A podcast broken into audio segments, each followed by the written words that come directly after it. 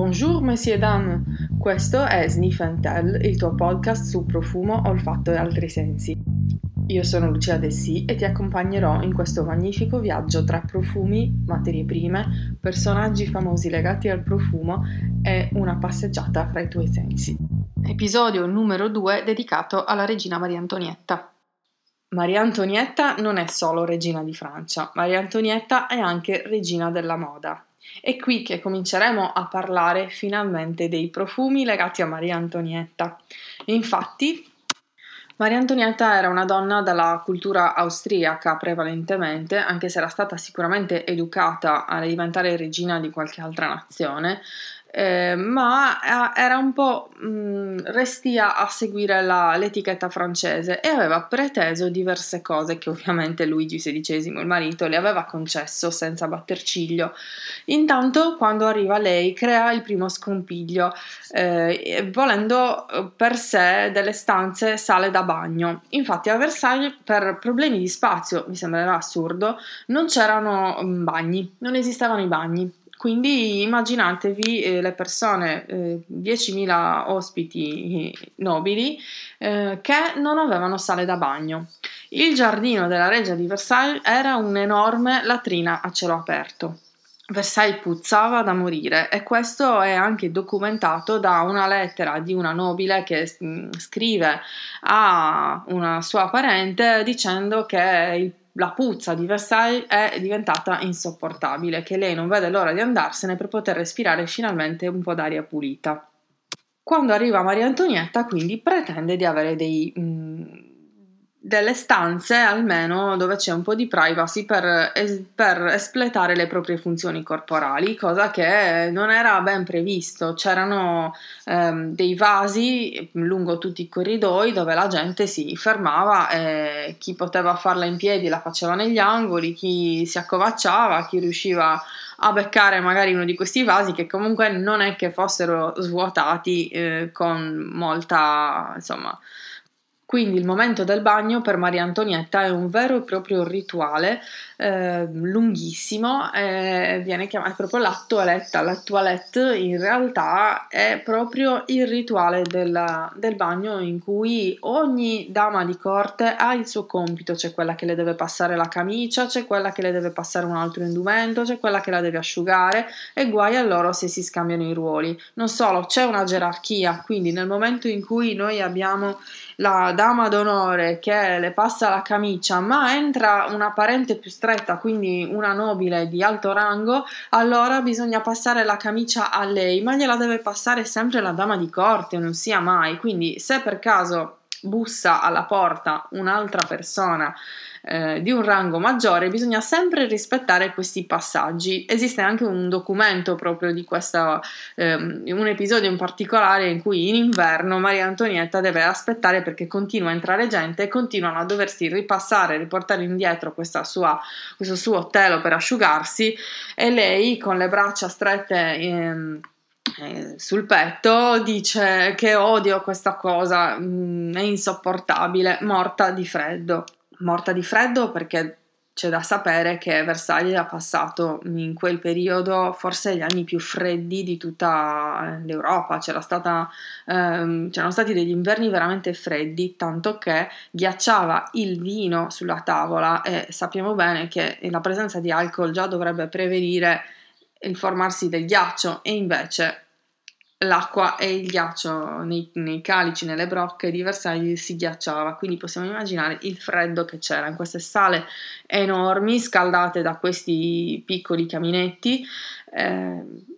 non oso proprio immaginare. Se Parigi non è la capitale della pulizia e dell'igiene, lo è certamente del profumo per quei tempi, fin da quando Caterina de' Medici arrivò corte, nella corte di Francia come regina di eh, Enrico II, in cui lei da Firenze si portò il suo profumiere personale e questa tradizione viene portata avanti nel tempo. Infatti tutte le regine hanno il loro profumiere personale. Il profumiere nei tempi passati si occupava di tutto, di tutto ciò che concerne la bellezza della regina. E in Francia la tradizione dei profumi è, nasce è propria della zona di Montpellier e di Grasse, che sono nel sud della Francia, dove ci sono delle grandi coltivazioni di fiori eh, e di materie prime che possono essere utili alla produzione di eh, prodotti cosmetici, se così, sì, prodotti cosmetici veri e propri, ma a Parigi vengono venduti, se vengono quindi prodotti a Montpellier, vengono venduti a Parigi, che è appunto la capitale del profumo e della moda in quegli anni. Se c'è una cosa che non possiamo negare a Luigi XIV è quella di aver portato la ribalta a Parigi come la capitale d'Europa per eccellenza. Tutto viene accentrato a Parigi da quando lui decide di eh, spostare la sua corte a Versailles e di accentrare proprio il potere sulla Francia, non solo il potere politico, ma tutto ciò che riguarda eh, la moda, quindi che siano profumi, che siano cosmetici, che siano cappelli, che siano vestiti, tutto a Parigi è all'ultima moda e tutto, tutto il mondo segue la moda di Parigi. È proprio a Parigi che si trasferisce il nostro profumiere del cuore e il profumiere personale di Maria Antonietta si chiama Jean-Louis Fargeon. Nato sette anni prima di Maria Antonietta, nel 1748 a Montpellier, appunto, figlio già di profumiere, di un profumiere, il Fargeon Senior, eh, molto interessato alla politica e alla filosofia del tempo, che è proprio l'illuminismo. In quel periodo nasce l'illuminismo con eh, il pensiero eh, della libertà, dell'uguaglianza e della fraternità. Uno dei filosofi del tempo è Jean-Jacques Rousseau, che aveva formulato questo pensiero che il, l'olfatto è il senso dell'immaginazione. Era stato anche il primo a scrivere che l'uomo che sente sorpassa l'uomo che pensa, il che significa che eh, l'emozione, ciò che possiamo sentire dentro, il sentire, come lo intendo sempre io, se mi seguite lo sapete, eh, il sentire interiore comanda tutti gli altri sensi, domina la ragione, o almeno dovrebbe dominare la ragione. Vivremmo tutti molto meglio se fossimo capaci di sentire e dominare la ragione. È proprio qui che iniziamo a, a comprendere eh, l'effetto dell'odore sull'animo umano e infatti ne parla come, eh, come senso dell'immaginazione eh, il, l'olfatto è in grado di eh, provocare delle sensazioni eh, o delle reazioni molto turbolente nell'anima eh, e riportare a galla anche delle memorie molto antiche, proprio istintive. È un senso effettivamente oggi sappiamo collegato a una parte molto antica e primitiva del nostro cervello, perciò è per questo in grado di portare a galla questo tipo di, di, memorie e di sensazioni, anche di quando noi eravamo ancora nella pancia di nostra madre o appena nati e non avevamo la possibilità di tradurre la sensazione in parola,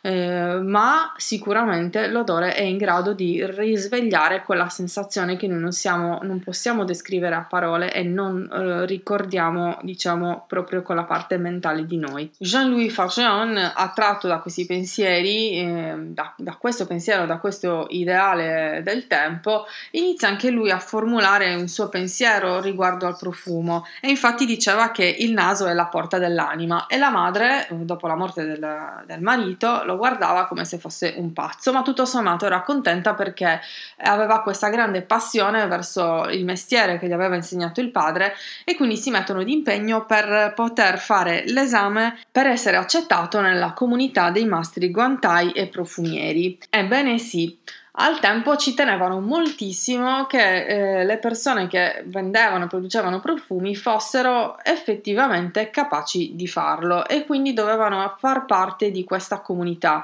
e per um, farne parte bisognava passare un esame molto severo e quindi i tuoi pari diciamo dovevano eh, giudicare il tuo lavoro e decidere se tu eri effettivamente in grado di portare avanti questo tipo di lavoro. Subito dopo la rivoluzione francese questa comunità, questa questa confraternita viene sciolta e non esiste più eh, insomma, questo vincolo per poter esercitare la professione di profumiere.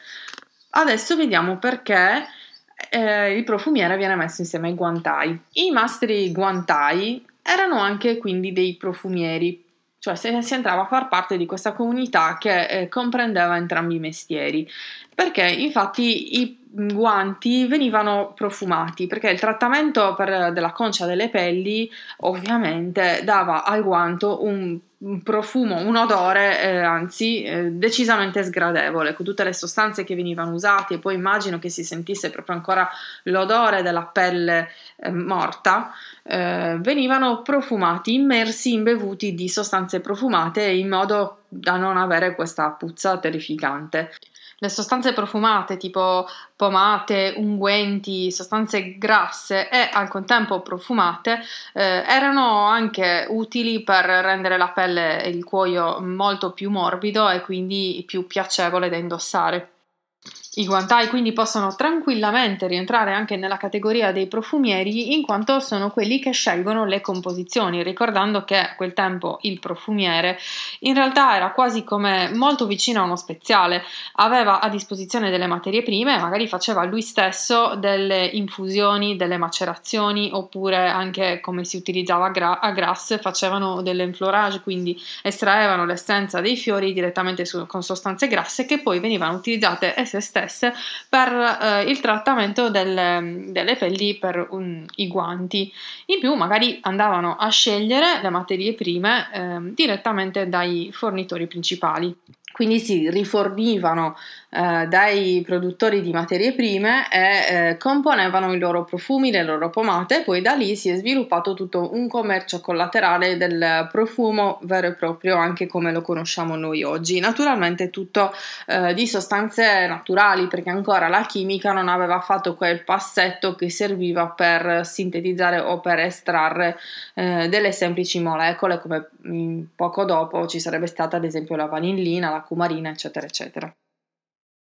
Le produzioni dei mastri guantai e profumieri erano pomate, polveri per le parrucche, polveri per il viso, ehm, elisir eh, alcolici anche da bere, profumati, impiastri, si chiamano così, quei preparati diciamo farmaceutici un po' medicati che aderiscono perfettamente, sono abbastanza densi da aderire alla parte da medicare. Jean-Louis Fargeon inizia a un certo punto della sua vita anche a sperimentare i, le tecniche di estrazione, ad affinarle, a studiare la chimica e quindi eh, perché lui di fatto è un chimico lui si professa uomo di scienza. Eh, e quindi insomma il mastro profumiere sa anche, conosce tutte eh, le, le, tecniche di estrazione e cerca di reperire in prima persona la materia prima, un po' per curiosità sicuramente e anche per avere un controllo sulla qualità eh, del prodotto che sta vendendo. Per questo episodio le informazioni sono abbastanza, ci sentiamo al prossimo episodio dove parleremo del profumo del Trianon. Grazie per aver ascoltato questo episodio di Sniff and Tell. Ci vediamo, anzi ci sentiamo nel prossimo episodio. Eh, nel frattempo, se non l'hai ancora fatto, vai su www.desiparfum.com così potrai iscriverti alla newsletter per ricevere sempre delle novità e soprattutto per avere in regalo Knows How, la guida per la ricerca del profumo perfetto. Io sono Lucia Dessi e ti racconto di storia del profumo, olfatto e altri sensi. A presto, au revoir!